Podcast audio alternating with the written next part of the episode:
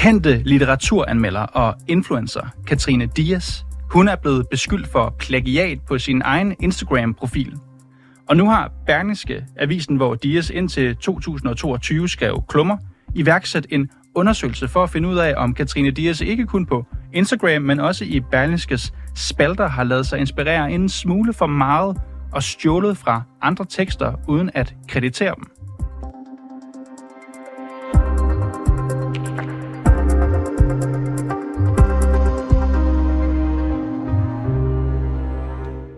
Nu tegner jeg lige et lille billede for dig. Forestil dig, at du sidder på Berlingskes hjemmeside. Det er 2022, og Katrine Dias, hun anmelder den britiske forfatter Natasha Browns bog Samling, og Katrine Dias, hun skriver blandt andet sådan her. I romanen er den unavngivende hovedperson og jeg fortæller en succesfuld Oxbridge-uddannet sort britisk kvinde, som arbejder i en hensynsløs og effektiv pengemaskine i form af en erhvervsbank. Og nu skal vi høre et lille udsnit fra det britiske modemagasin Vogue fra 2021. Det er et interview med Natasha Brown. Brown's unnamed protagonist is a successful Oxbridge educated black British woman working in the ruthless, efficient money machine of a blue chip bank. Ja, det her det er et af flere eksempler, som mediet Kulturmonitor de fremhæver i deres demaskering af Katrine Dias. Og mange af eksemplerne de kommer fra Instagram, hvor Katrine Dias, som bruger af mediet Reddit, har kunne dokumentere, læner sig ganske meget op af andre tekster. Så lad os lige tage et eksempel mere. Det her det er Katrine Dias Instagram-profil 30. juli 2023. I en af de mest berømte middagsselskaber i litteraturen, Platons Symposion, mødes en gruppe athenere for at spise, drikke og tale om kærlighed. Dialogen omfatter den smukke myte om, at vi er født i to og bruger vores liv på at lede efter vores anden halvdel. Og så prøv lige en gang at spidse ører, når du hører det her eksempel fra en artikel i The Guardian fra 2019. A group of Athenians meet to eat, drink and talk about the meaning of love. The dialogue includes the beautiful myth that we are born in two and spend our lives searching for our other half.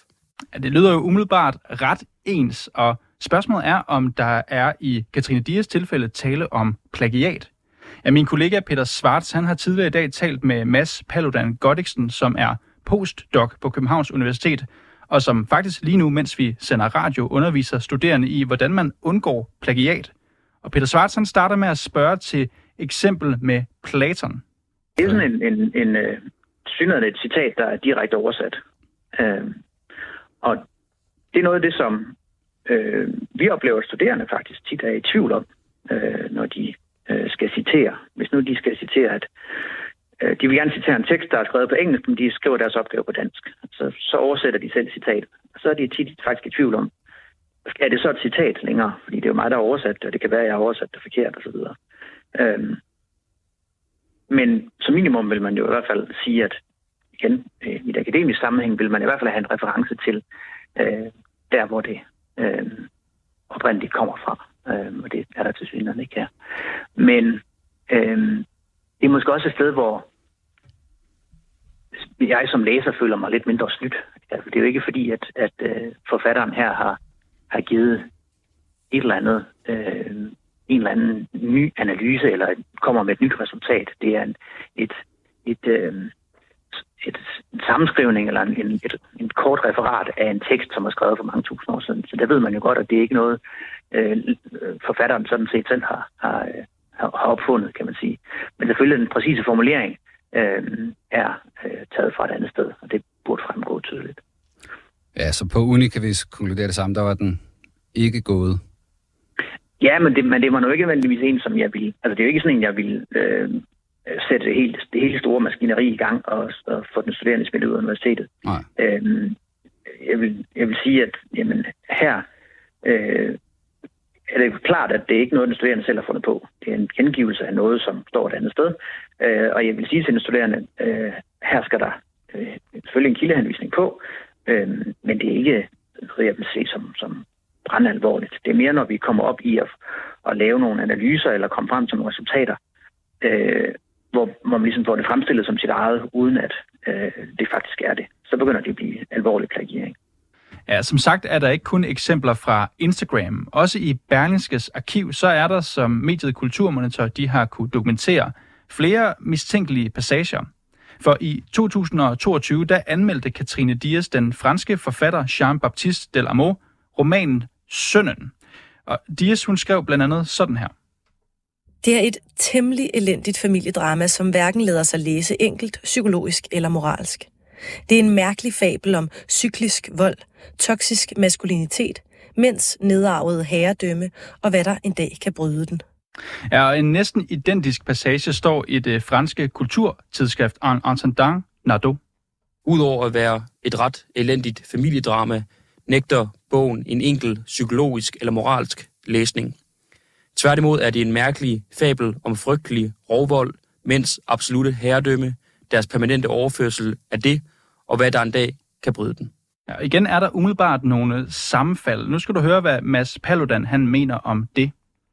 Det minder jo meget om hinanden, ikke? Men det er jo ikke direkte. Ikke? Der, der er nogen, der er byttet lidt rundt Præcis. i, uh, i, uh, hvad hedder det, i teksten, og der er nogle ting, der er pillet ud. Øhm, så, så man kan sige, det er jo ikke et direkte citat. Nej. Det er en, en, en parafrase, som er meget tæt på originalen. Og øh, det er jo sådan et sted, hvor man, man kan sige, hvis man, hvis man kopierer direkte, så vil man forvente, at, at man citerer, i hvert fald i, i sådan mere akademiske ting. Øh, men det vil det jo ikke være korrekt at gøre her, fordi det ikke er en en-til-en kopi, men det er en, en, en meget let omskrivning. Øh, men som minimum vil man jo forvente, at der er en eller anden form for øh, anerkendelse af, at det her det kommer et andet sted fra. Ja, Specielt det, fordi det jo er en, en, en analyse eller en, en, en anmeldelse. Det er ikke bare sådan en beskrivelse af, den her bog er skrevet af den og den, og den er udgivet på det og det forlag. Det er en, en tilkendegivelse af, at, at øh, jeg har læst den her bog, og jeg mener det her om den.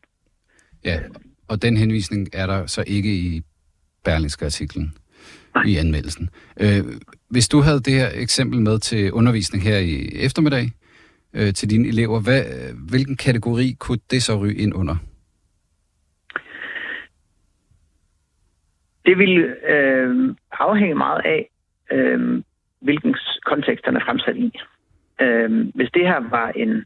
Øh, altså hvis den her type parafrase forekom i en øh, videnskabelig artikel, så vil man øh, sige, at der var en form for øh, det, vi kalder øh, i hvert fald idéplagiering, måske også plagiering af tekst.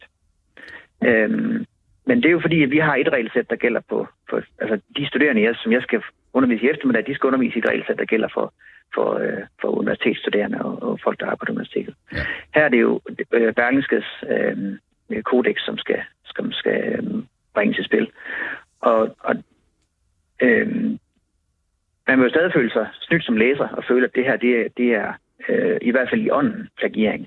Om det så er det ifølge lovens bogstav, det skal jeg ikke øh, kunne gøre mig Nej, øh, klog nej. på i forhold til øh, Berlingskes regler. På uni var den ikke gået. Øh, Berlingske må så svare på, hvad deres retningslinjer er. Ja, vi tager lige endnu et eksempel. Den her gang er det Instagram igen, hvor Katrine Dias hun i et opslag den 7. juli 2023 skriver sådan her. Et af de mærkeligste venskaber i musikhistorien var dette mellem Tchaikovsky og en rig adelskvinde, Najesta von Meck.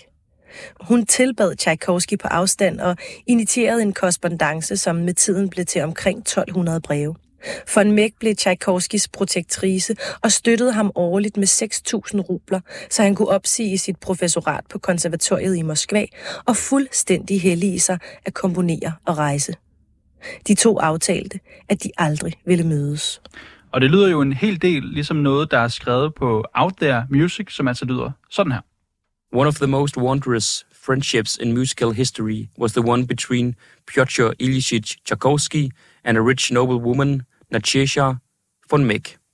She worshipped Tchaikovsky from afar and initiated a correspondence which, over the years, would amount to some 1,200 letters.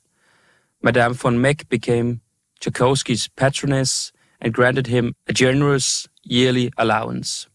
In this way, it became possible for Pyotr Ilyich to resign his detested job as a professor at the Moscow Conservatory, concentrate on composing, and travel, preferably abroad. The two agreed that they would never meet. Ja, og de her to passager, dem har reporter Peter Svarts også valgt at præsentere over for plagiatekspert Mads Paludan. Og i klippet her, der kommer han Katrine Dias en lille smule i møde og påpeger, at Berlingske, de har jo et særligt ansvar for at sikre, at sikre sig at uddanne deres skribenter, så de ikke risikerer at havne i plagiatfælden. Det, det, det, det er svært for mig at se her, i, i hvilken kontekst det bliver brugt. Jeg skal sige, at det er ligesom, ligesom er, at hvis det er den linse, som, som øh, hele øh, symfonien læses igennem, og det er ligesom det, det, der bliver nøglen til at forstå den, så er det jo måske et problem, at øh, det ikke er hende selv, der har givet nøglen, men en anden, og det ikke fremgår klart. Øh, hvis det er mere en beskrivelse af et, et livsforhold, så, så skete der det, og så skete der det, så skete der det, så er det måske øh, et sted, hvor man føler sig mindre snydt. Øh, Ja, og så, altså, ja. så kan man sige, så er det igen, vi er ude i noget, der ligner øh, øh nogle steder en, i nogle sætninger en til en oversættelse af ja. noget, nogle andre har skrevet. Ja, og, og det er der, hvor, hvor man kan sige, at, at vores studerende øh, vil ofte have, øh, have problemer med at finde ud af, hvad er det egentlig det rigtige at gøre her. Øh, hvor en, en, en trænet skribent måske vil, vil have lidt forventet sig at have lidt, lidt længere erfaring med det. Men, men det er i hvert fald et sted, hvor, hvor vi ved, at, at, at flere bliver i tvivl. Hvordan gør jeg egentlig det her korrekt, når jeg øh, tager noget og oversætter? Øh, men, men der er ikke tvivl om, at i hvert fald ligesom i, i mere akademiske tekster, der vil vi have øh, som minimum en reference til den oprindelige kilde. Ja. Men det er jo også nok også meget sjældent, at du ser referencer sådan af den karakter, både i avisartikler og i, i øh, specielt i Instagram-opslag. Det er jo en anden genre. Øhm, og det skal man også have, have en mente, når man, når man sidder... Så det, det virker på en eller anden måde som lidt hårdt at bedømme et Instagram-opslag efter akademiske kriterier. Ja, så man kan virkelig godt komme hen lidt i møde på, øh, på nogle af de der Instagram-opslag. Jeg tror i hvert fald, at hvis, du, hvis, hvis vi skal være hård ved hende, så er der rigtig, rigtig mange mennesker, vi skal være hård ved. Øhm, så, og hvis vi prøvede at gå igennem andre skribenters øh, Instagram-opslag, vil man måske finde noget af det samme, uden at, uden at jeg ved det. Ja. Øhm, kan man kalde det at pynte sig, med, pynte sig med lånte fjer? Jo, jo, men, men måske er der faktisk rigtig mange, der går rundt med lånte fjer på. Du sagde lige, en øh, øh, mere erfaren skribent vil måske være bedre til at give kildehenvisninger. Hvis vi nu får fat på, øh, på Dias, kan hun så komme til en af dine forelæsninger? Hvor skal hun øh, tage hen? Puh, ja, hun er jo ikke øh, studerende som sådan. Øh, og det er jo heller ikke sikkert, at det er det, der er det mest relevante. Man, man, kan, jo, man kan jo... Det kunne være interessant at spørge øh, redaktøren på Berlingske, hvad de egentlig gør for at, at øh, hjælpe deres skribenter med at, at øh, sådan god skrivepraksis, god journalistisk praksis. Fordi det er jo noget af det, som... Det er i hvert fald noget af det, som vi... Øh, eller som jeg som underviser slås lidt med universitetet om, det er, at universitetet har nogle meget strikse regler om, at de studerende må og ikke må, men der er ikke rigtig nogen, der fortæller dem om det, øh, udover os, der underviser dem. Øh, men, det, men det sker måske lidt sjældent. Øh, så, om, om, så det her med at være dømme meget hårdt, når det forekommer, øh, uden at have fortalt folk om det i forvejen, det er måske virkelig lidt uretfærdigt. Så, så, så det er måske snarere et spørgsmål, du skal stille til, til, øh, til redaktørerne på Berlingske for eksempel, og forskellige andre medier. Hvad er det egentlig, I gør for at sikre jer, at, at sådan noget her ikke forekommer øh, blandt jeres skribenter? Øh, så nu laver hun det på den øh, hårde måde ved at ryge igennem en eller anden form for medie, mediemølle? Yeah. Ja. Hvis nu en studerende bliver taget i plagiat, nu snakker du om at, at blive smidt ud af universitetet. Hvad, hvad er øh, sanktionerne eller konsekvenserne? Hvad kan det være? Det kommer an på øh, graden og alvorligheden af, af plagiaten. Øh, minimums, altså hvis man ligesom øh, får startet en sag, og den studerende bliver fundet øh, skyldig i plagiering, så vil man som minimum nok øh, dumpe den eksamen, som man øh, har været i gang med. Øhm, og der kan øh, være sanktioner ud over det, at man bliver, for eksempel bliver udelukket fra universitetet i, i kortere eller længere tid. Øhm, så det er sådan det niveau, vi er på. Okay. Øh. Godt nok. Jamen, så må tiden vise, om hun også får en eller anden form for karantæne. Ja, og det kræver netop, at der er et klart regelsæt. Ja. Og det er der på universitetet, og det er der ikke nødvendigvis på, Det er der i hvert fald ikke på Instagram, og det er der måske heller ikke i Berlingske. Det, det ved de mere om, end jeg gør. Og det, det, det, hvis der ikke er nogen klare regler for, hvad man må og hvad man ikke må, så er det jo også svært at, at bebrejde folk, at de, de har en lidt anden praksis. Øh, men det er klart, at, at man som læser føler sig lidt snydt, når man har de her tekster ved siden af hinanden. Ja, vi har selvfølgelig spurgt Katrine Dias, om hun vil stille op til et interview for at give sin version af sagen. Vi har sendt en besked på Instagram i dag kl. 09.54, som vi desværre ikke ved, om hun har set. I hvert fald så er hun endnu ikke vendt tilbage på vores henvendelse. Vi har også bedt om et interview med Berlingskes kulturredaktør Birgitte Borup for at spørge hende, hvorfor Berlingske i første omgang ikke fandt anledning til en undersøgelse af Katrine Dias' klummer i Berlingske, men nu alligevel har iværksat en undersøgelse og om avisen således er blevet bekendt med yderligere eksempler på plagiat fra Katrine Dias' hånd i Berlingskes spalter. Men Birgitte Bob, hun har ikke haft mulighed for at medvirke. Og det her indslag, det var tilrettelagt af Peter Svarts og Jakob Pedersen. Redaktør, det er Majlinda Urban Kucci, og mit navn, det er Niels Frederik Rikkers.